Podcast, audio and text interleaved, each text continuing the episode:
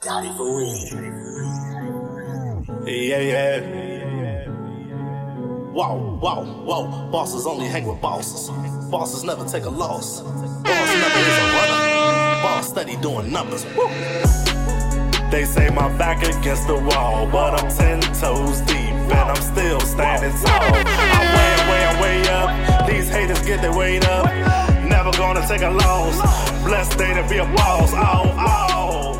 They Hey, say hey, hey. against the wall. Yes, sir. We are back. What's up, everybody? What's going on, y'all? Welcome to another edition, episode five of the Out of My League podcast. I'm Justin, I'm Deshaun. and we are here to give you all the news, updates, and somewhat analysis for all the breaking stories that we have here in the sports world.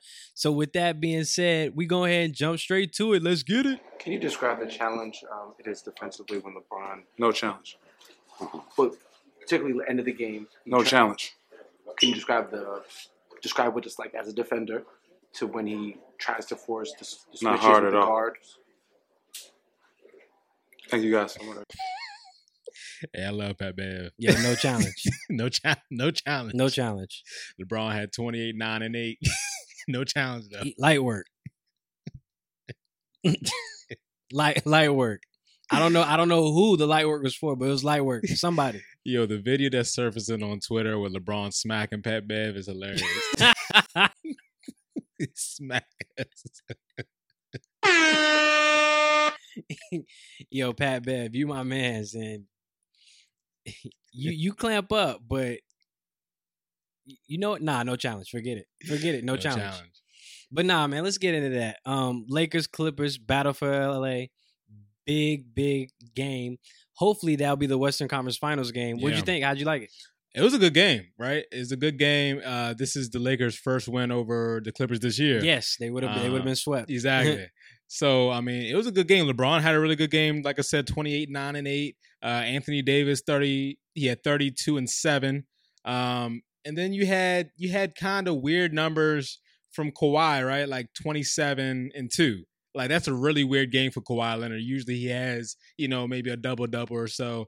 But uh if we're talking about somebody like Paul George, 31, 3, and 6. Like Paul George had a great game. PG was hooping. Yeah. First half, PG looked unstoppable, and I feel like they didn't get him the ball enough That's down what the happened. stretch. Yeah. And I think that's kind of where you know things kind of tail ended. But um, That's on Doc big up, Rivers.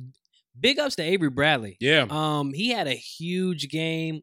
He stepped in with some big buckets, hit a couple of threes. Third quarter really got them jumping. Mhm. He had 24 points, and that's that's uncanny. Uh, in a game where Danny Green had zero, and that's who I thought was you know supposed to hit the threes and make those other shots for the Lakers. But no, kudos to Avery Bradley for stepping in, stepping up, and dropping 24 huge points Yeah. and getting getting them that road Mhm. victory. Even though you know still in the Staples Center.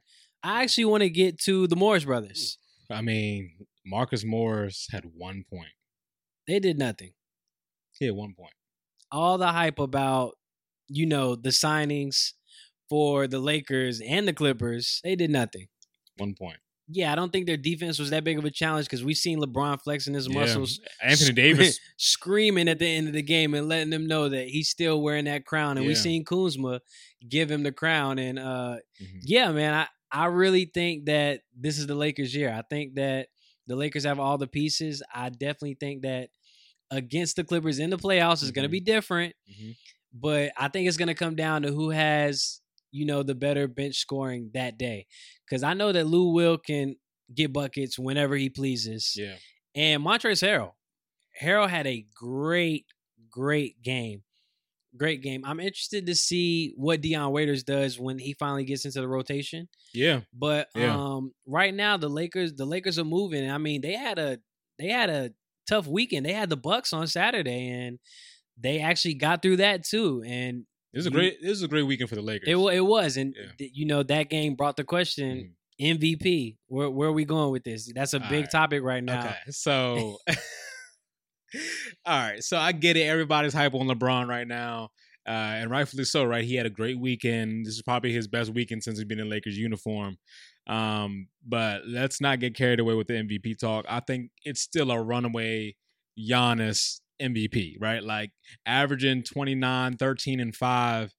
I mean, he's leading the league in a lot of categories, right? Yeah, like he's yeah. been playing out of his mind. He's the reason why the Bucks are where they are. Best record in the league. Exactly. And he's probably going to get this team to 70 wins. Like they look good. Uh, I, I don't know about the 70 wins just because he's hurt right now. Yeah. and I don't expect them to uh, play him for at least maybe like a I- week or so. I think I don't think it's severe, right? Yeah, I, don't think it, it's it- severe. It doesn't look it's too bad, but but it's a sprain. So as as of right now, at least in everybody else's estimation, they have the number one seed locked up. Right. So I'd rather him fully recover.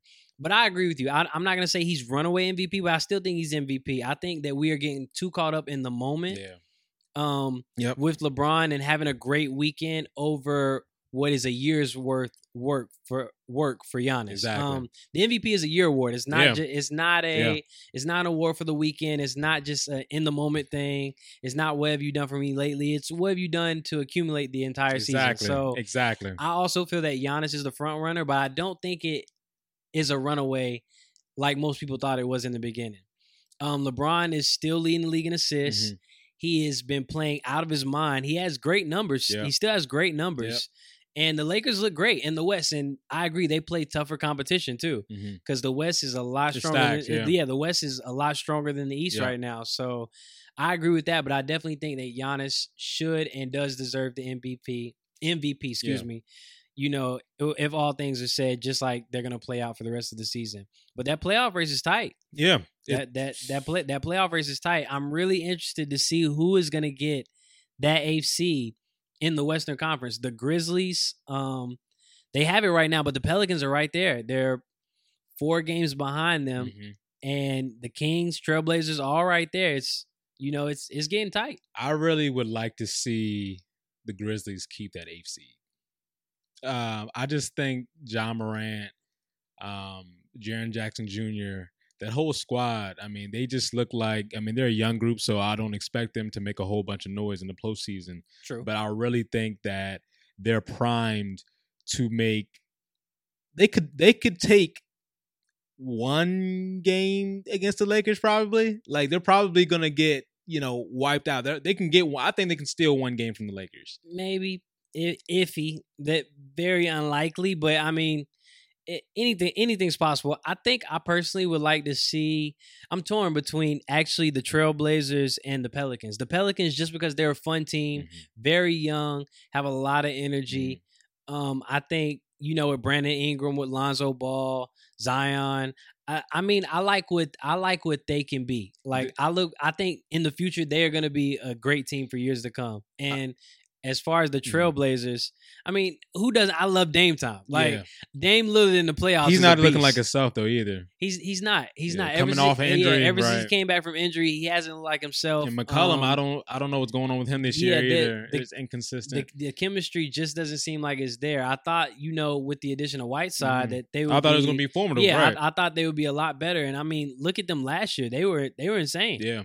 yeah, last year they were great. So it's it's gonna be tough. And the last team I like to cover in the Western Conference before we jump to the East real quick is uh, Houston. Yeah, that small ball lineup still scares me. It looks And- like they're ca- it looks like it's catching up to them. and they're they're on a four game losing streak. I mean, I, I, I like I said, Westbrook phenomenal player, James Harden a phenomenal Love player, him. but you need a big.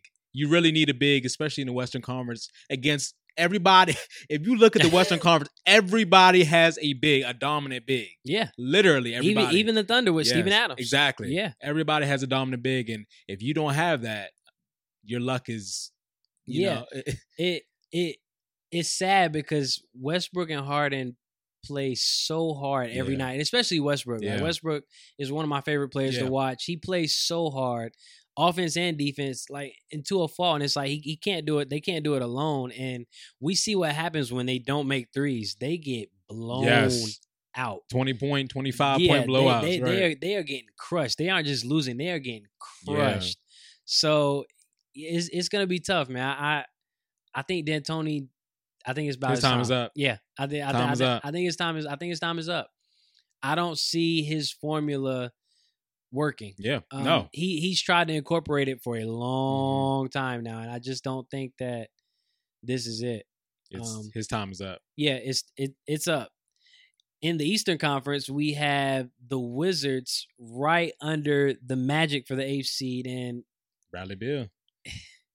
Man, Bradley Beal has been who been for three straight games. He had forty plus.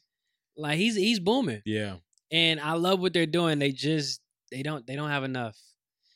And no. I miss John Wall. Man. I do too. I really I miss John Wall. Like I'm from North Carolina, John Wall, you know, yeah. North Carolina boy. I miss John Wall, man. I I thought that backcourt was a a great duo. Yes, yes. I thought I thought there was a dynamic. They were one of the best backcourts for a little bit. Yeah, I thought I thought they were a dynamic duo. I definitely thought they were top five. Yes, I still yes. think when healthy, they can they, be top exactly, five. Exactly. Yeah. Like to me, I put them up there with uh probably above Dame and CJ. Yeah, of course. Like yeah, I put I put them. I think both Dame of them are better than CJ. So yeah, yeah, I, yeah, but yeah, to me, both of them are, are, better than CJ. So yeah, I put them right above Dame and CJ. Mm-hmm. Um, probably uh, right under like Westbrook and Harden. Mm-hmm. But yeah, man, that uh those playoffs looking those look like they're pretty much set in stone aside for that A seed, unless you know the Magic or Nets lose a substantial amount of games. Still got the Bucks coming out of the East though. Yeah, I mean, um, it's it's one of those things where it's the Bucks right now in the Eastern Conference, and then and the rest the, the exactly. Yeah. There's a tier, so you got the Raptors, you got the Celtics, you got the Heat. Who I, I really like the Celtics and Heat right there, and then you have a weird you have a weird 76ers team this year. Ben Simmons hurt, and Embiid hurt, and they're sitting the sixth seed in the East. And, until they get healthy, um, the jury's out. And even when they are healthy, the jury's still out. So, yeah, I'm not exactly sure. I'm not exactly sure what's going to happen there. But I mean, playoffs are right around the corner, so they're going to have to buckle down and get serious if they really want to make a deep playoff run. Yeah, man, I don't I really don't understand what's going on with this uh with the 76ers right now. It just seems like this is a make it or break a year for them. You already have a lot of money tied into your young talent, Tobias Harris, Ben Simmons, and of course uh, Joel Embiid. So I believe this is Brett Brown's chance. This is his opportunity to really make some noise in the postseason. Hopefully, hopefully, both Ben Simmons and Joel Embiid come back and and they're ready to hoop. But if not, this might be, you know, the lasting images of uh, Brett Brown and, and the Sixers uh, organization. Yeah, aside from Mike D'Antoni being out, I think this will be Brett Brown's walk of shame if he doesn't at least get to the conference finals. Right. I don't, I don't see him lasting that job. They have too much talent. They made too many moves in the past couple of years, and a lot of them seem to not work out because yeah. we see the ending results, and it's it's just not happening. And with Kawhi not in the East anymore, we mm-hmm. thought the East would be wide open. We knew knew Giannis and the Bucks were coming, but these guys are like you said at a six seed. They're yeah. not even competing like they're a top seed right now in the East. So yeah, I, I see them if they're not healthy, if Ben Simmons and Embiid are not healthy and you know not on the same page in the playoffs, I see an early exit for them and I see a quick exit for Brett Brown. Yeah, I mean, it's it's funny how uh, the switch kind of flips, right? Because we all expected that the Raptors would be uh, the oddball out in the Eastern Conference this year without Kawhi and things like that. And they're sitting right in the second seed in the East, and they're 46 and 18. Uh, they're a very well coached team. Uh, Siakam's playing out of his mind. They're just a they're a really good team. They have a lot of team wins, right? They don't have a whole bunch of superstars and things like that. They're just a really well coached team, and they play a, they play together very well. Yeah, they they mesh they yes. mesh together yes. and they play. That smart. chemistry is great. Yes, they they, they, they just play smart. It's, yeah. They don't have anybody that's like really just. Whoa, we're talking about exactly. this one guy on the team like we do a Giannis or yeah. LeBron, Kawhi, all those players. They just have a great team. Yeah. They're well coached, and like you said, I mean, they make the smart plays, right? Not not the hero ball. They're making all the extra passes. Mm-hmm. They're you know switching on defense, doing everything they need to do to, to win the game, mm-hmm. and that's what's keeping them afloat. So I mean, kudos to the Raptors, and you know, it's it's unfortunate for the Sixers, but hey, you know it really matters. What's that? It's March, baby. Hey. March Madness. Yes, sir. March Madness is finally here. We have all Cue the, the college- future, not just like future. Don't sue us. we we have all of the conference tournaments going on right now. Yeah, right now, and not looking so well for my Tar Heels if they don't win the conference tournament. Um, not even sure we're eligible to go to the NIT. So we can pack it in and get ready for the next season. But I mean, it's wide open right now in the Yeah. NCAA. There's not one team that is just head and Exactly. shoulders the favorite, Yes. and that means that this tournament is gonna be a great one. Yeah, I mean, it's really to be a good. It's going to be a good tournament. I think that the ACC is just they're just one of the best conferences in the tournament this That- year, right? Yeah, and the ACC, it goes without saying, they're every year to me, they're one of the best conferences in the tournament. But this year, I think that you know there are some holes in the ACC. Like even though you know I'm 100 percent anti Duke, and this is this is not biased. I mean Duke is usually incredible. Like Yeah. last year when they had Zion, I was like, yo, who's gonna beat them in the tournament? exactly. But Yeah. this year they don't have that over the top superstar. I mean Vernon Carey is playing great. Mhm. Tre Jones is playing great, but they don't have that one star that I see that can really take over the game and win them the game.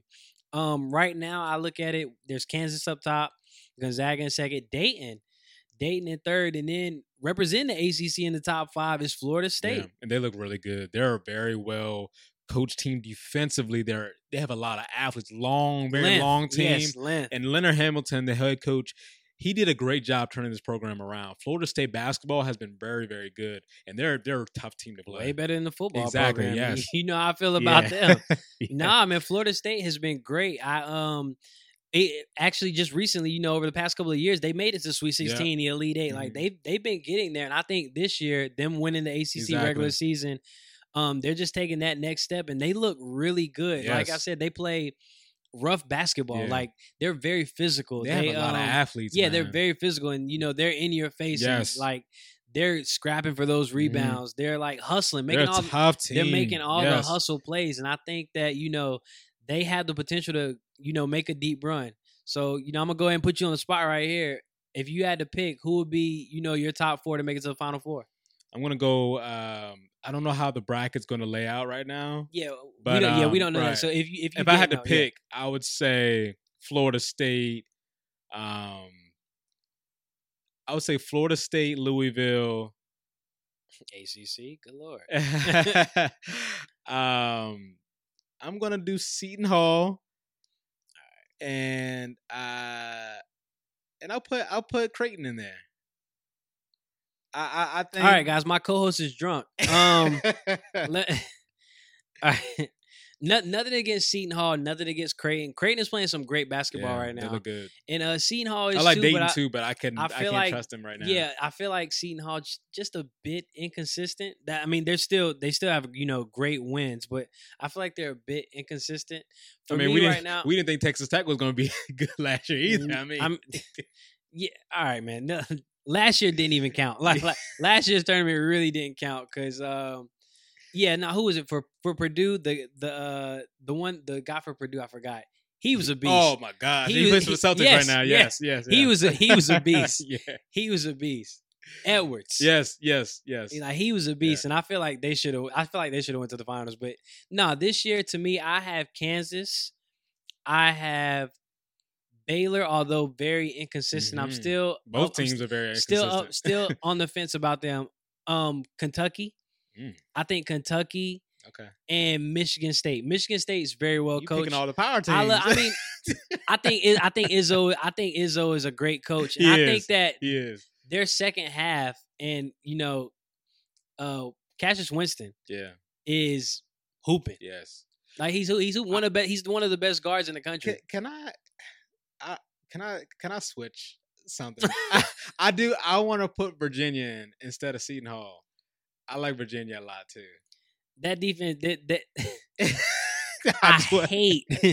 I I don't hate. I loathe teams that only score 50 points a game and I do not think that that is going to happen in the tournament. I- They uh, I- last year I don't know, by the grace it happened. man, look, Tony Bennett's a phenomenal coach. He's a gr- he's, a great phenomenal. he's a great coach, but I just don't think that they have enough firepower this year And to I- hang with Exactly, the, I- the bigger mm, schools that I- have length. Mhm. And I feel the same way about Villanova, right? I think Jay Wright is a phenomenal. I love how Jay Wright coaches the team, but I don't think Villanova's going to make that much noise in the tournament. And they're sitting in the 11th seed right now in the AP top toll, toll or whatever. But they just, I don't, I don't know.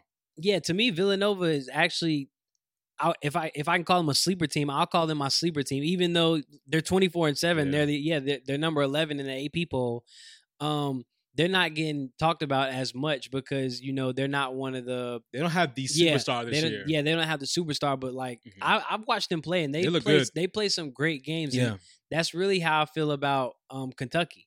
I feel like they've kind of flown under the radar a little bit, but I feel like they're gelling at the right time. Tyrese Maxey. And it, yeah, it's just, it's just it's just hard it's just hard to overlook them. Mhm. Um, I'm gonna keep my eye on Dayton. Okay, Um, gonna keep my eye on Gonzaga. Gonzaga always is very very Yeah. good. they are. And I'm gonna keep my eye on San Diego State. Uh, Mm. San Diego State right now is 30 and two. okay, Mountain West. Uh, which is why I'm just gonna keep my eye on them. That's that, that doesn't mean I'm gonna pick them. It just means I'm gonna keep my Yeah. eye on them. Cause yeah, I, for some reason I can't really trust those small conferences when we get to the big dance. Mhm. So that's gonna be a tough one. But I mean, I'm looking forward to all the conference tournaments and then Selection Sunday, of course, which comes up this Sunday to Yeah. see how the seeding goes. Cause this is gonna be one of the better tournaments that we've had in a long time. Yeah, it's uh, it's gonna be. I mean, last year nobody expected Texas Tech to really make noise and things like that. We didn't really expect Virginia to go that far either.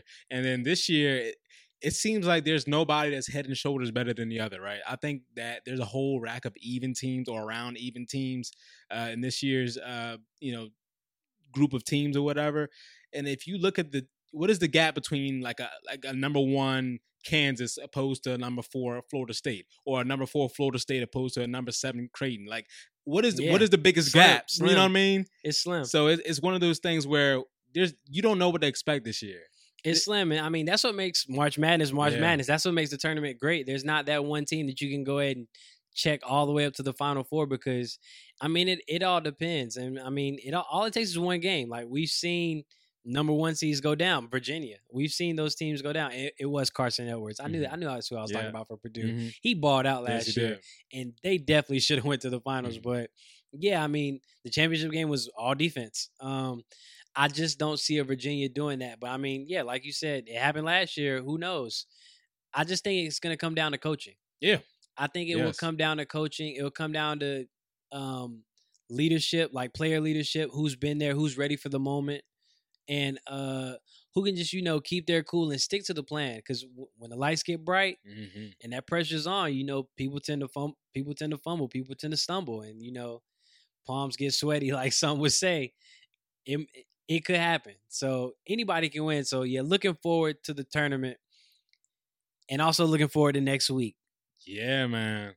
It's it's, time, It's time, guys. It is time. Where is Tom Brady going? that- We've been talking about that for like three weeks. Yo, Tom, just sign. Yeah. Like, just just sign, man. You are stressing the world out. no, it's it's uh free agency opens up next week. Uh so March 18th is the official new uh, first day of the new league year. So that's the first day of free agency uh, opens up. But you also have uh this coming Sunday, the 15th, uh, which is the legal tampering period. Technically, I mean, teams are already kind of gauging agents and seeing Man, what teams pe- talking. Yeah, they're talking and they're kind of gauging, uh, you know, with agents and seeing what certain players are asking for on price and things like that. That stuff happened way back in the combine a couple weeks ago. Um, but I, I think that this is going to be a really interesting uh, free agency cycle, not only because of you know the amount of money teams have this year, uh, or draft picks and things like that. The comp, the comp pick, uh, you know, group came out this week, so a lot of teams have extra draft picks and things like that. So there may be, you know, a lot more trades this free agency, but also because it's the new, uh, you know, it's in the middle of uh, CBA um, conversation or, or uh, uh, negotiation between the NFLPA and the NFL, and there's a lot of back and forth with that deal. So I think that this is a really interesting offseason for the NFL uh, for a CBA standpoint, um, but also like the leadership, right? Like you have a lot of older quarterbacks that are kind of uh, making their way out of the league, and then you have the younger group, you know, the Deshaun Watsons, the Pat Mahomes guys that are kind of grooming. You know, they're they're going to be the Mhm. faces of the new faces Yeah, of the face NFL. of the franchise. So there's a lot of change over the NFL right now. It's going to be a really interesting offseason.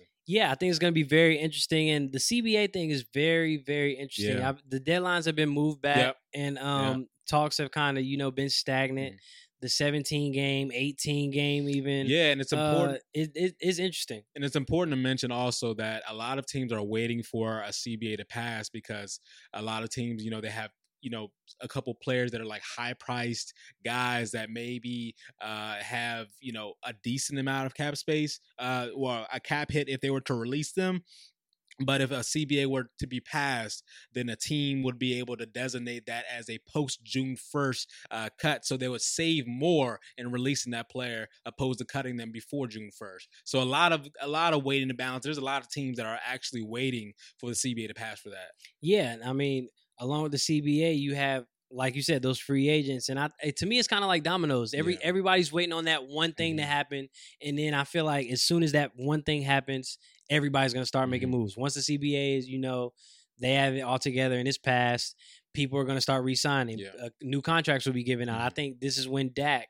will potentially get his contract. He's going to be franchise. Yeah, yeah. I, I, mean, who who knows, man? Yeah. Him and his agent have been talking with you know the Cowboys for a while now, and they can't seem to come to an agreement. So who knows? They could be waiting on the new CBA. I mean, other contracts around the league mm-hmm. definitely you know, looming on that. And I think that, you know, Tom Brady is another one of those dominoes. We don't know where he's going to go. I personally think he'll stay in New England, but if he doesn't and he goes to a different team, who will New England bring in? Will they draft a quarterback? And then wherever Tom Brady goes, like who will the Chargers get? Mm-hmm. They have no Philip Rivers.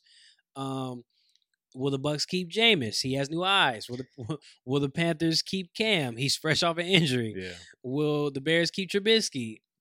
Well, they have to. He's under contract. He's on his rookie contract, but yeah. Well, they bench Trubisky? Exactly, Excuse yeah. me. Well, the Bears bench Trubisky? I, I had no I had no good positive stats, so I just there's let, no positive. I, I, I kind of just left it blank for him. Yeah. I don't want to leave with negativity, yeah. so you know I'm just going you know salute Trubisky. Um, Carolina stand up, but yeah, like where would Teddy Bridgewater go? Mm-hmm. Um, is how how many years does Drew Brees have left? Where's like, Andy Dalton get traded? where does Andy Dalton get traded? I don't have too much about him yeah. either because he throws a lot of interceptions. Um, yeah, it's just what what what are teams gonna do? Where is Melvin Gordon gonna yeah, go? Like now that right. Ekeler has re-signed with the mm-hmm. Chargers, a lot of pieces got to get moved. Where's Darius Slay getting traded to? Like, there's a lot of yeah. there's a lot of players that are kind of waiting in the balance to see what, when free agency opens up, and you know teams are already kind of talking to each other right now. I mean, legally they can't, but they are. Uh, this is kind of one of the things that happen every year. It happens every year. Every year. Um, so you're kind of hearing the rumors of you know players potentially on the trade block and things like that. And teams are talking right now. You have the Darius Slays and guys like that. You have um, guys like uh, um, um, uh, rec- receivers that are on the market that are kind of you know want to get moved out of their uh, current states and things like that. Like Stefon Diggs is yeah. a name I would say that he's been wanting to get out of uh, Minnesota for a while, but I think that you know. Their, Rick Spielman, their general manager, he's not letting him out of that, that. Yeah, and I mean, onto your Vikings point, what are the Vikings going to do? I mean, I feel like they have been a step behind ever since this is Kirk Cousins last year on his contract coming up. Yeah. Um, what I think they, are going to re- I yeah, think they're going to extend him because they're. Are they going to extend him? Because to me, he hasn't proven that he's earned it. Yeah, they, so they, they brought him in for a Super Bowl. And he he can't even get to the uh, NFC Championship. yeah, he can't get to the NFC Championship game. What what is he doing out there? He's yeah. I mean, the Vikings are in an interesting kind of situation right now because they don't have a lot of cap dollars. Right. So one thing they can do is kind of renegotiate or extend uh, Kirk Cousins this offseason to kind of have some salary relief. It's been floated around that, you know, Harrison Smith may be on the trade block. He's 31 years old, 31 year old safety. He could be on the move. Uh, and then you have uh, your your free agent safety Anthony uh, Harris, who they really like. He's a young player. I think he's 25, a young safety on the market. He's going to get paid somewhere. Uh, you have a Vonn Bell from the Saints, who uh, is a safety that's going to get paid 24 year, 25 year old young safety, who a lot of teams kind of covet right now. It's just one of these things. It's one of these years where I think the def- defensive players are going to kind of uh, they're going to suck up all the money in free agency, right? I think offensive. There's going to be a couple offensive players that are going to get you know the bag a little bit. I agree, but I think the defensive players are going to take up all the money. Um, yes. pass rushers, aside from the big like corners, yes, aside from the uh, um, the couple big quarterback names right. that like like a Brady who are going to you know demand a, a fairly yeah big salary. It's yeah, I think yeah, I think I think it's gonna be mostly defense heavy too. Because I mean, a lot of teams they they they feel like they're a few defenders away. And we see what the Chiefs did, and we didn't think they had like yeah. you know a great defense, but with a great quarterback and with a defense that's formidable. And you know they got the Honey Badger mm-hmm. back there. They have a good defensive like, yeah, line they, too. They they have a solid defensive line. Like they won the Super Bowl, so I mean, yeah, I think the defense will be getting thrown the back, especially DBs. Yeah, D, I D, DB heavy. Yeah, I mean, it was rumored just you know a week ago that Byron Jones is going to be making anywhere from 16 to 18 mil per year. Uh, so that is a lot of money for yeah, a corner. For, for a corner, for uh, sure. Then you have a Darius Slay who's on the trade block who says once he gets traded, he wants a brand new deal. He's going to top that market. Then you have a Jalen Ramsey on top of that. When he gets his bag, he's going to be the highest paid DB oh, easily, yeah, ever. E- easily. Um, and then you have pass rushers like a Jadeveon Clowney, and you have uh, Chris Jones Mhm. from uh, Kansas City, who's you know the defensive tackle there, who's looking to cash out, uh, potentially going to be franchise tag Mhm. uh, in Kansas City. You have a lot of guys that kind of on the move. You have James Bad- Bradberry from Carolina, who's not. I don't think he's a top tier corner, but he's going to get paid top tier corner money because he's a young corner. He's 25 years old, coming out. He's going to be opening a market kind of a weak cornerback market as far as free agents go. Uh, but it's kind of one of these things where it's going to be defensive heavy. Like this free agency, I wouldn't expect a whole lot of offensive players to get like super, super good contracts, right? Unless you're like a tackle, offensive tackle or something like that. Um, there's not a whole lot of great receivers. I mean, Robbie Anderson's probably going to re-sign with the Jets, um, but he's probably going to get probably about 10 mil per year, something like that. But you're not going to have a whole lot of offensive speedy players. receiver get, right. I, I like I like Anderson. I like, I do too. he's, he's I don't. Th- I don't think you're gonna get you know a lot of receivers that are gonna get you know 15, 16 mil per year. Uh, there's just not. It's not that kind of market. It's gonna be a heavy defense for sure. Yeah, unless you're one of the the big name receivers, like the main receivers, like the Julios, like you're not. Yeah, you're not getting those type of contracts. And I mean, receivers. Look at look at the draft. I mean, Man. look- I mean, you, Rece- receivers are heavy in the draft. Offense is heavy in the draft. Like this draft class has some stars. yeah, there could be there could be anywhere from six to seven receivers taken just in the first round alone, which is crazy. Like yeah, th- like the draft is coming up. We have draft coming up next month in April. Like the draft has some stars. Yeah. Like they have a lot of talent out there, and I mean, we we've already seen it on display in the combines. yeah, we we've seen it on display in the combine. It's gonna be great Yeah, work. man. The draft has a lot of good receivers this year. A lot of good receivers. Jared Jeudy, Ruggs, CeeDee Lamb. Like there are plenty. Justin plen- Jefferson, yeah. Brandon Aiyuk, like you, it's a good yeah, class. You, you know even more than I. Like Yeah. there are plenty of receivers out there, and they were all looking good in the combine as well. For sure, yeah. I mean, you look at how crisp some of these receivers ran routes. I mean, Ruggs got hurt in doing his 40, so he didn't run any routes, but Justin Jefferson looked excellent. Brandon Aiyuk looked really crisp in and out of breaks. Jerry Jeudy was excellent. He's probably the best route runner in the entire class. And then you have somebody like uh, a CeeDee Lamb who is just he's a he's a master with the ball in his hands. He's an excellent route runner, is crisp in and out of break, but he's aggressive. He his comparison is DeAndre Hopkins, and he kind of plays that way, right? He'll snatch the ball out of the air, but he's he's ever, even better after the catch. Yeah, So- man. Nah, like these guys are vicious, and like they're gonna come in and make immediate impacts on Mm. the team. So I'm looking forward to it. And speaking of the draft, speaking of the combine, we got, we got your man's right. Yes, sir. My guy, Turron Davenport, ESPN reporter uh, for the Titans, and also really, really great resource for the draft and scouting guys. My guy, Turron Davenport. What's going on, TD? What's up, man? Appreciate you guys having me on. No problem. We're glad to have you on. TD, we were already kind of talking about wide receivers. Obviously, the top five are CeeDee Lamb, Ju- Jerry Jeudy, um, Henry Ruggs, Justin Jefferson, and I would say my personal favorite would be uh, one of my favorites would be Brandon Aiyuk. How would you rank uh, your top five receivers in this class? Well, you know what? I, I go a little bit different from a lot of people, and Okay. I, I'm starting off with Henry Ruggs. Okay. And I, Oh, wow. I just, and it's because of more than just the speed. I love the way he's willing to go across the middle, Mhm. right, and, and catch the ball and turn it into big gains. He gives what you call free yards. Yeah. So you could you could throw him a short pass, whether it be one of those little turn routes, you know, like a like I said, a slant, a, a screen, and he's just always a threat to score from. I don't care if he's outside of the stadium, he's still a, a threat to score, Yeah, yeah, and, and that's that's big time. And then not not to mention the way he can impact the defense, right? Mhm. So when a defensive coordinator is putting putting a plan together, the first thing he's going to say is, "We're not going to let number whatever Ruggs wears in, in the league. We're not going to let him beat us deep." Yeah. So now all of a sudden you have coverage just being completely changed because of one guy, and to be able to do that as soon as he sets foot on the field is is major. So I go uh, Ruggs first. After that, uh, you know, I'm uh, man, it's close. I, I want to go Brandon Aiyuk, but I'm gonna go CeeDee Lamb just because I, okay. I, I love the power that yeah. he brings, the way that he attacks the the football, mm-hmm. and how he plays along the boundary.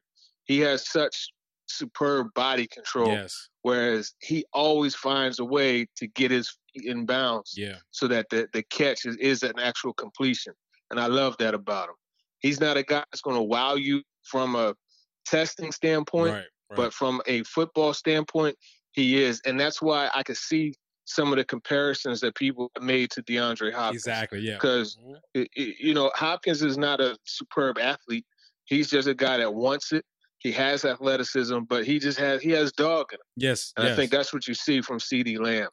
So, yeah, it's tough, man. yeah. After that, I probably go to Brandon Aiyuk. That's my favorite. That's I, I, love his yards after catch. Yeah, man. You, a, you, know, yak. yeah, he he's. I, I tend to lean towards guys that that give you that. That's why AJ Brown was my number one last year. Mm-hmm. You know, because yeah. I really love the fact that he gives you yards after the catch, and that's what Aiyuk does. He does such a really good job of just catching the ball and turning into a running back right away. Man, he, you don't see so wasted. Yeah. Yeah, uh, you, you don't see lateral movement. He catches the ball, he gets upfield immediately. Yes. And then, not to mention, despite his size, he's another one that will attack the football. Yes, so he will, I'll go yeah. Aiyuk. And then uh, just Jeudy, man, is just. And I was talking to Trevon Diggs about uh, you know, the, the guys that he's to go against in, in practice. And yeah. one of the things that he said about Jeudy was he's smooth, and that's really that, that's mm-hmm. the truth, right? He, he's he's a guy that's so fluent in his routes, and then he has like that Peter Warrick like ability to stop and, and start. Yeah, and, and you know he's another guy that'll get you yak. So those would be the top four for me. Okay, I got you. So any any sleepers as far as wide receiver goes for you? Yeah, for sure. There, there's a couple. I, I, think everybody's catching on to Antonio Gandy yeah. Golden, mm-hmm. so I, will pull away from that topic. Yeah, like and I'll go to Darnell Mooney okay. from uh, Tulane. Yeah. Now, this is a guy that he's not a big receiver. You know, he's 5'9", 5'10", mm-hmm. 1, 185, somewhere in that range.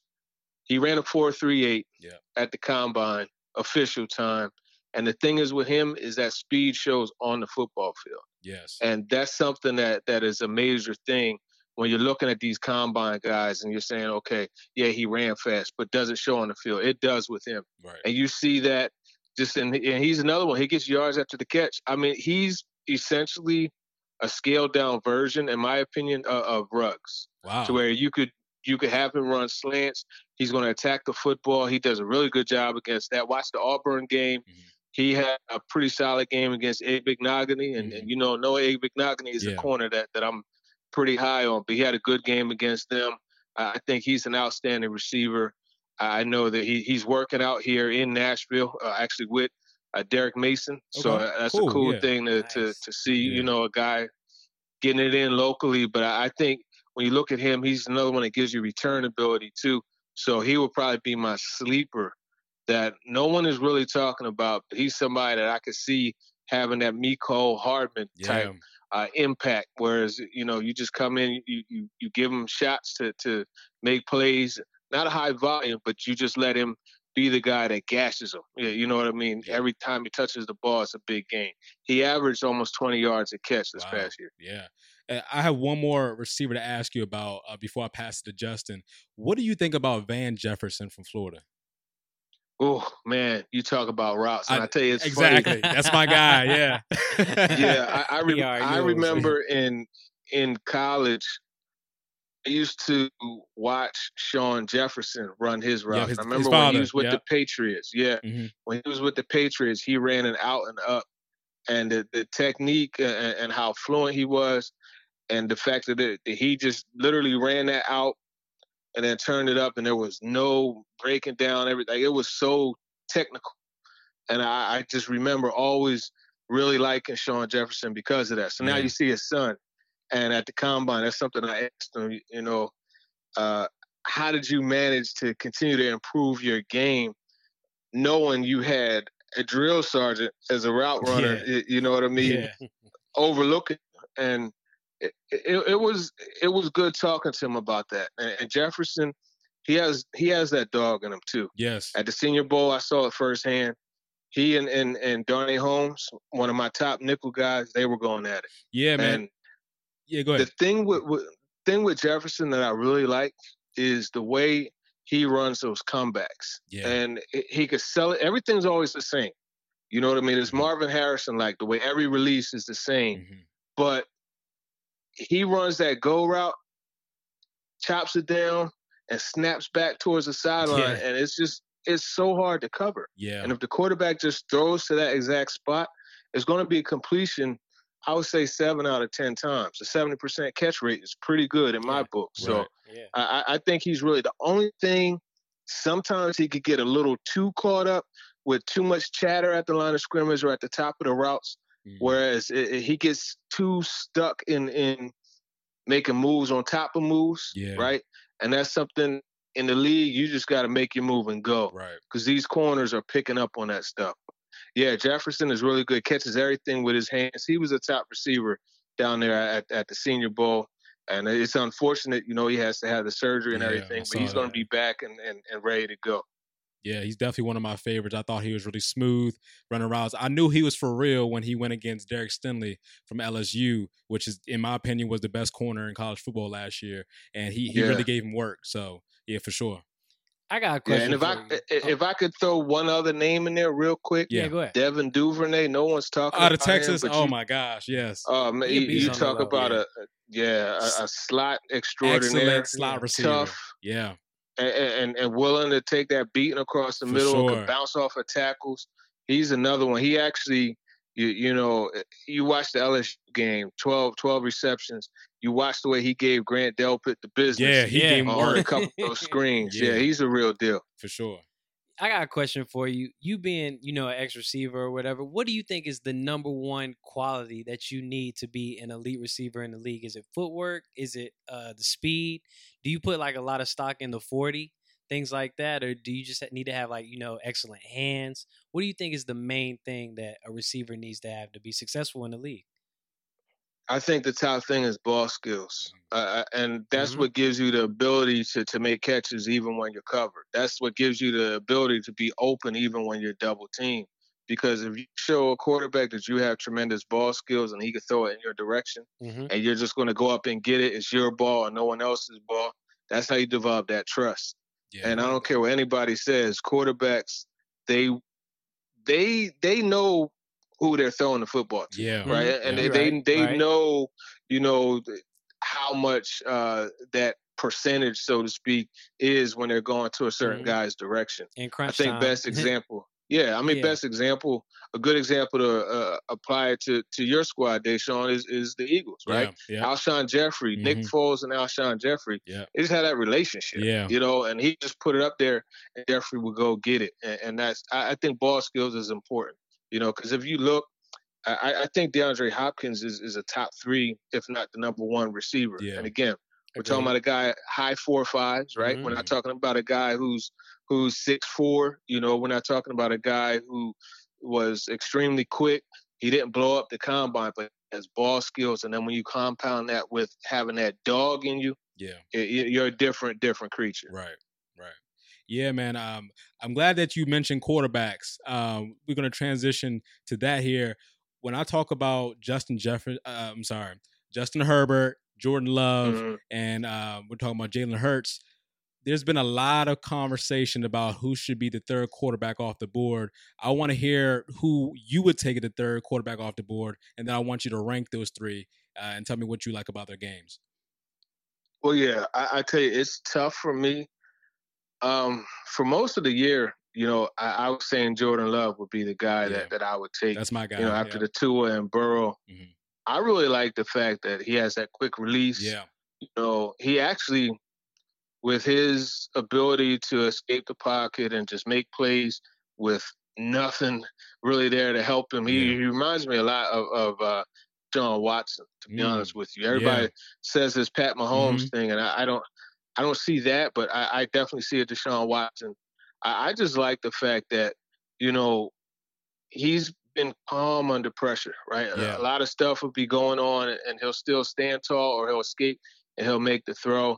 Every once in a while, you do see those throws. Like, Yeah. like the Wake Forest game. You- Yeah. You, know, it, it, there are some, but in talking to him, one of the things he said was he was just trying to make plays, and, and, and you got to give him credit for that, right? Considering Losing. he lost basically all of the starters Exactly. Yeah. uh, on, on offense. You know what I mean? And The his head coach and change. coordinator. Yeah, Yeah, yeah. The scheme everything. didn't Yeah. change. It remained the same, and they kept most of the same terminology, according to what he told me at the Mhm. combine. But still, you lose. You, you know, you one man gang, and it, it's it's tough. So I, I definitely think Jordan Love. And the other thing is, he showed the ability better than Justin Herbert. He's picked up the ability to you know get under center and and, Yeah. and do what he has to do from there. But the thing is, Jalen Hurts, man. Talking to him one on one, it, it it it really changed. Like it really closed that gap between he and Jordan Love. That's Just- what I want to hear Okay. right there. okay. That's what I like you to hear. you could feel just that that it factor with him. You know, you you could feel the ability. I personally, and and, and this is this is going to come as a, a, shock to, to the people that are listening. okay. But I, I'm going to piggyback off of what my guy Emory Hunt told me back in October, Mhm. and I, I'm gonna I'm gonna repeat what he said, and I firmly believe it now. I don't think there's a quarterback in this draft more ready to have an impact immediately than Jalen Hurts. Wow. Just because of Wow. the, I, I, I think that he's he's the guy that you could drop right into the huddle, and he'll instantly be a leader. Wow. I, I think right away, it, it, it's just like what he calls himself a rare breed. You know, and you look at what he did, Alabama and Oklahoma, led both of those schools to, you, you know, the, the the bowl championships here, the playoffs. yeah, the you playoff. know, He's a he's a leader. He's a, he's a leader. he, he's a leader. No one else has done that. But then you look mm-hmm. at look at the Baylor game. Yeah. The way he came, he led brought them him to back. the comeback. Yep. You you look at after, after that season opener, he had a tremendous game, and he said, oh, "Well, I, we got to get go back and, and get better." There's no bathing in success with him. Like he's always looking to get better, and I, I just think when you look at a guy that went right into a program like Oklahoma and became a captain immediately, Mhm. I think that speaks volumes. Only one other quarterback had over 3,000 yards passing and 900 yards rushing. He's a dual threat. I think he's ideal in a in a play action scheme. Yeah. I, I think when you look at his ability to make plays, whether it's you know running the ball or passing the ball, he's improved as a passer. Mhm. Right, Yep. his downfield accuracy ha- has gotten better and Definitely better. improved. I- yeah. I really don't think there are any areas where you can say, "Oh, I, I can't, I can't see him doing well." And that's why when I see these guys saying fourth round and fifth round, it just I, I laugh at it Yeah. because I really, frankly, don't see any way he gets he gets past the second round. There's no way. honest with you. There's no way. And the thing, the thing about Hurts, and I think he was underappreciated in Oklahoma. I think that Hurts was amazing at Alabama, taking his team to the playoffs, and then he went to Oklahoma first year, and he's like bringing them back from huge deficits because their defense wasn't all that great. I mean, Oklahoma Yep. hasn't been known for Defense. Defense, but exactly. yeah, him stepping into a brand new system, Mhm. like you said, becoming a captain, and you know putting up numbers. Like he was on a he was on a Heisman tear for a while. I mean, had it not been for Burrow, you know, not losing the game and beating all the top defenses, mm-hmm. I think Hurts would have been in that conversation too. So, no, I totally agree with you, and I like I like to hear that because not many people are talking about him, and I think that he's been overlooked.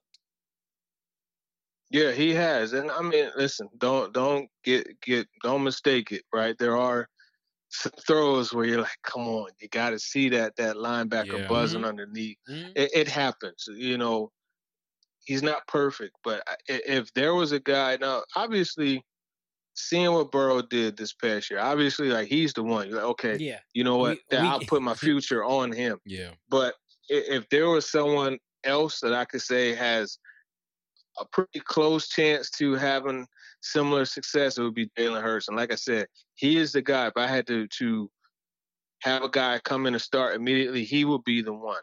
Wow. And the reason being is because I saw him lead two different mm-hmm. programs. Mm-hmm. Yeah. I mm-hmm. saw him lead Alabama, lose his job, mm-hmm. and come back and lead them again.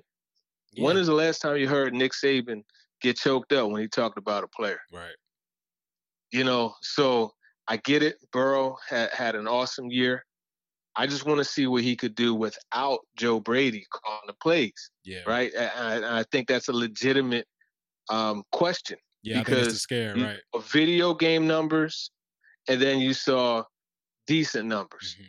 Which one? Which one is it? Right. You know, or, or, where in between? Yeah, yeah, that's a good point. I think uh, Joe Brady had a huge impact, obviously, on Joe uh, Joe Burrow, and plus, you know, he had the elite receivers uh, at LSU as well to kind of complement that.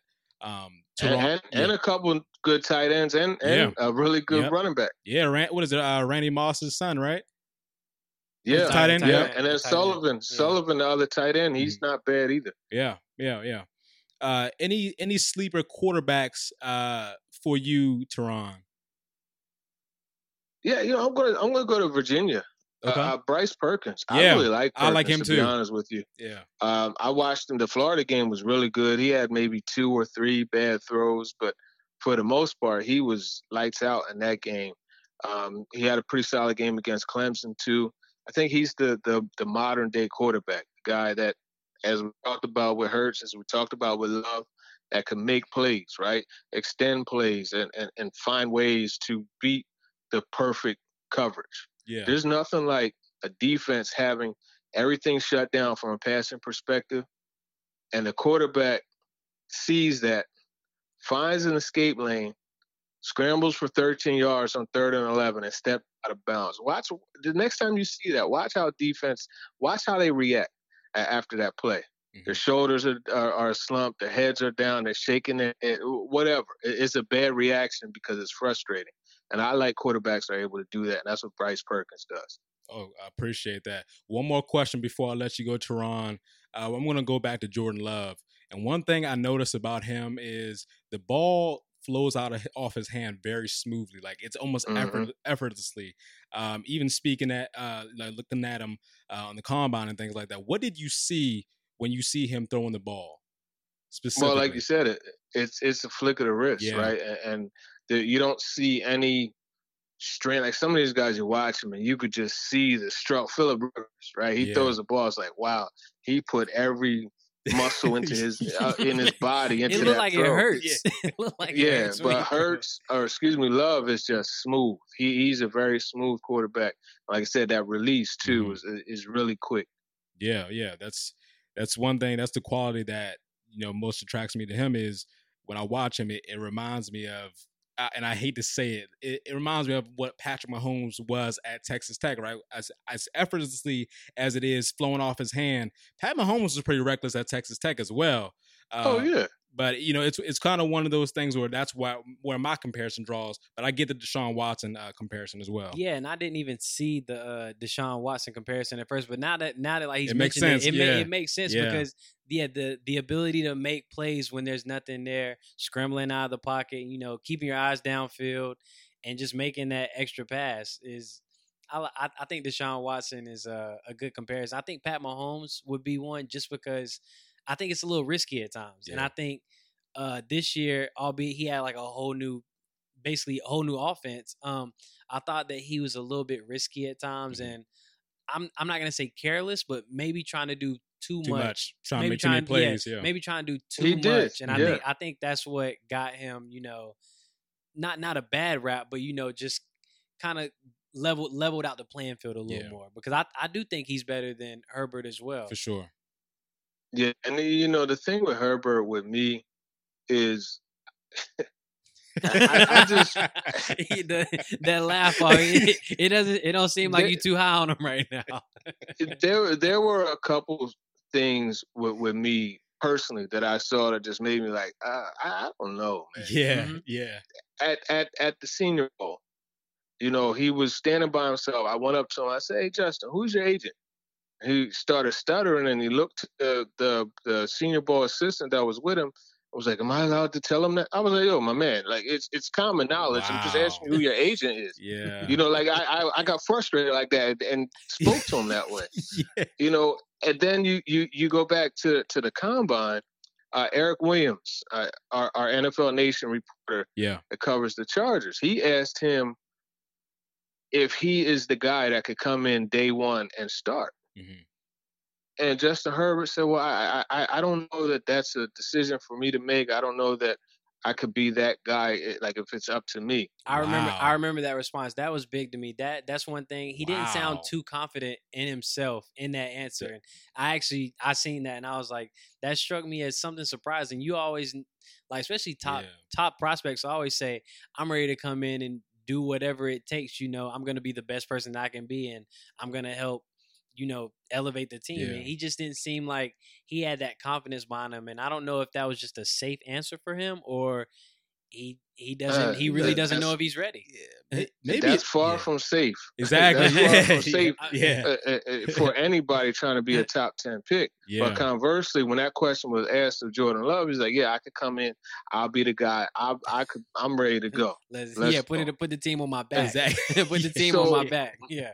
My thing is when you take that hesitation, mm-hmm. right? Imagine so everybody's mocking him to the Chargers. So mm-hmm. okay, let's say he goes to the Chargers, right? Yeah. Mm-hmm. And and, and you have a, a, play call, and let's just say you you got smashed on, on both sides, mm-hmm. hitch corner on, on both sides, yeah. right? Yeah. And let's say, um, let's say Keenan Allen is running that corner route to the right, and and, and he's open. Yeah or no, let's say he's covered. Let's say he's covered. Okay. Let, us say the, the the corner buzzes back is covered too, but the corner buzzes back to to be underneath the the corner route, right. and, and, the safety is over top. Uh-huh. But Keenan Allen feels like he could beat both of them. Yeah. He comes back to the huddle after Herbert doesn't make that throw, and is screaming on Herbert what does Herbert say?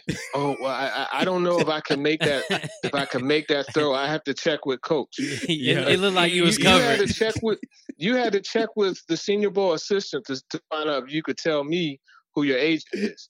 what are you going to do when you're facing the Raiders and, and, and Keenan Allen is coming back telling you he wants to? But what are you going to do? Like, how are you going to handle that? I think that's the thing that, that makes me say I'm not so sure that he's ready to go in and start right now. He, but at he, the same time, the kid is like he's plenty athletic and he he has a big arm. He yeah. makes throws, and you're just like, whoa, you know what I mean? But there's more stuff side. to it than just that. Yeah, you know, right. especially like fitting in an NFL locker room. I don't know if that's going to gel well. Yeah, you got to have the mentality. Yeah, yeah, I don't. You know, yeah. most guys, you know, want one one thing that NFL players know, especially if it's you know supposed to be the leader of the team, is they know when somebody's not the guy to lead them. Not mentally and mentally yeah, ill. Mentally yeah. there. Like you gotta you gotta have the mental strength to yeah. be to be a leader. You gotta want it. You gotta have confidence in yourself and say, yo, I'm gonna lead this exactly. team and yeah. be willing to, you know, take that risk if if it means like getting those extra yards for the first down. Like you said, throwing to Keenan Allen right. in double coverage. If he feels like he can make the catch, you need to feel like you can make that pass. Like he's a big receiver. He's a huge target. Like you gotta you gotta be confident in yourself. And if the team around you sees that you know you're scared to do that, then it's like they're not gonna rally around you. Exactly. Exactly. There's there's no room for weakness at that position. And when I say weakness, I'm talking about just like weakness as as a, a presence. There's no room for it. Right. Yeah, Turron, uh, we we appreciate all your time, and I didn't I didn't want to take up too much of your time. We definitely appreciate you coming on and and talking about a lot of these prospects and a lot of these guys that you know should you know light up the league here very soon. So uh, we're, we're gonna let you go, man, and we certainly appreciate you coming on the show. Yeah, for sure. Appreciate you guys. We definitely gotta have you on again, my guy. Yeah, for sure, man. Nah, this is definitely this is, this is good talk, man. We very very thankful for it. Uh, sorry it was so late, but we appreciate you, you know, taking some time out to talk to us, and we hope to talk to you in the future. Yeah, for sure. You got my number, so anytime. All right, man. All right. yeah, that's no, none other than Turron Davenport, my guy. Uh, who's also the ESPN Titans reporter. Uh, obviously, he's well plugged in in NFL draft circles and things like that. Um, with that, I mean, you have any remarks after all the comments he made? Herbert ain't it. Yeah, basically, right? That's what it sounded like to me. It's like, that's an all that is an automatic turnoff. If I your mean, quarterback doesn't have the confidence, it, yeah, yeah, like I mean, you have you have to be confident. Mm-hmm. You have to feel like you can lead the team in crunch time. And yeah. if, if a team can't depend on you in crunch time, when can they depend exactly. on you? Exactly. Exactly. So I, I like I what I really like from his conversation, what I you know grasped to me was his receiver order. One because I personally had Jared Jeudy up there, but I mean, him just explaining some of the things like you know the yards after the yards after the catch that you know is really impressive. How route running and being open when you're not open is like a big thing because yeah. I wanted to know like you know do people put a lot of stock into how fast mm-hmm. you are on the field versus like the 40 yeah and I mean yeah him being a former receiver he knows and it you know you heard in his conversation that it, it all just depends on you know your ball skills. Like, yeah. You have to be able to get the ball. Like, and it makes sense. Even the slowest receivers find a way to get mm-hmm. open. Yeah. Everybody's not the fastest. Like he said with D Hop. And mm-hmm. Hopkins is, yeah, like top three in the league. Yeah. So yeah, that's the that that was really good conversation. And then Jalen Hurts. Yeah. I really yes. I really, yes. really yes. like I like that Jalen Hurts talk. That that that's good talk because I feel like Jalen Hurts was a little bit underappreciated for sure in, in Oklahoma. Yeah. Um, once he left Alabama, he didn't really get any of the talk, and he's he put up great numbers. Yeah. He put up amazing numbers, and everything was Tua, everything was Burrow, everything was even Justin Herbert, and he comes right out and says he thinks Jalen Hurts is the most ready now quarterback. Him and Emory Hunt. That's another yeah. guy we're gonna have Emory Hunt on the show as well. Yeah, soon. he think yeah he thinks um, that Hurts is the most ready quarterback. So I mean, those are the things that stuck out with me, and those are the things that you know, with the draft coming up soon, yeah. that I'm looking forward to seeing. Like you know, where he gets taken in the draft, and then how that team utilizes him. Yeah, you know, it's those are all great points. Uh, one thing, you know, I, I want to go back to the Jordan Love conversation, and I'm glad that he brought up uh, the everything that was taken away from Jordan Love this past year, but also how erratic he can be at sometimes, right? Um, and how he kind of compared to a Jalen Hurts and a Justin Herbert. Um, the other thing is the receiver class. I think me and Turron's top receiver list are pretty identical. I was really shocked that he had Jerry Jeudy in the back of that though. That's no. really interesting. Yeah, and I agree. I I think our receiver list is as far as I know, the same mm-hmm. names, just different orders. Yeah, yeah, I, yeah. The the order of Jeudy being fourth uh, at the tail end is what kind of threw me yeah. off because I thought he was uh the crispest route yep. runner. He mm-hmm. uh he which has, he is. Yeah, right. he has good speed. He has great footwork, mm-hmm. and he can catch the ball. And to me, he he's a go getter. Yeah, and and that's what I need from a receiver. Like he said, somebody's like the dog mentality to go up and go get the ball, not be afraid to go across the middle.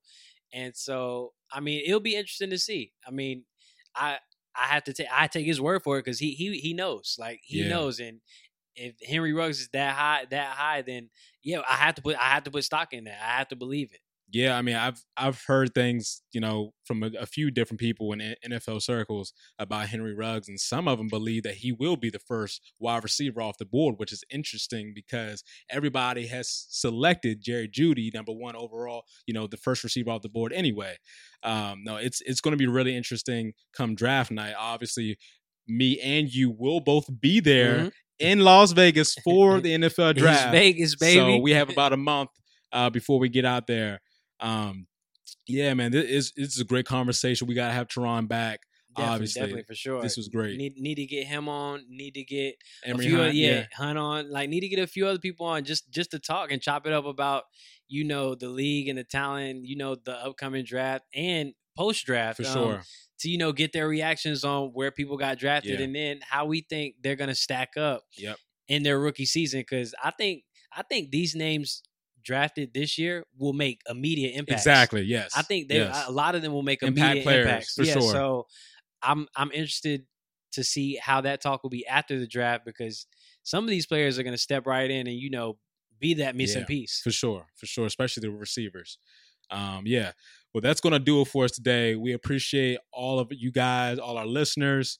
Uh, this this was a great pod. Uh, a lot of information coming out of this pod. Turron dropping a lot of knowledge and a lot of insight on a, lot, a lot of these prospects. A lot of insight. So we certainly appreciate that firsthand too. yeah, for sure. Uh, again, please like, share, comment, review. Uh, Apple Podcasts, Google Play, Spotify, and of course uh, SoundCloud. Please, please, please share it. Uh, you know, tell people about it we are here for you guys. We're giving you all the latest headlines, and we're trying to give you more content like this when bringing Turron on. So I appreciate you guys. Definitely, guys. Please, like I always say, like, share, give us feedback, yeah. let us know, you know, what you would like to hear about because we are here for you guys and we are here to give y'all the sports stories, the insight, mm-hmm. the the inside scoop, all of that stuff. So we appreciate you guys for listening. We appreciate y'all for taking the time out to, you know, join us in this, and we hope to hear from y'all again. Yes, sir. This has been episode five of the Out of My League podcast. We out.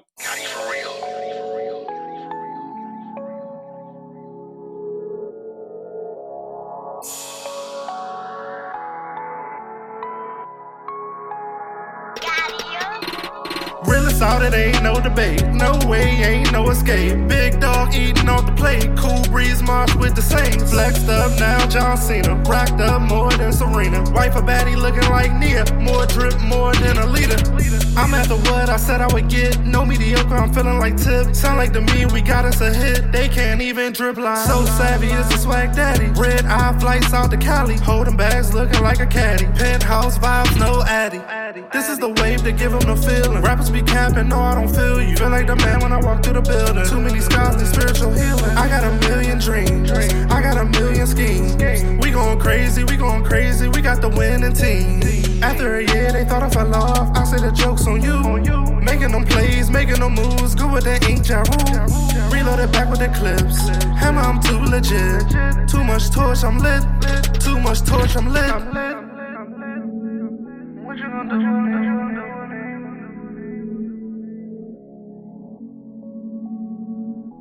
do with me?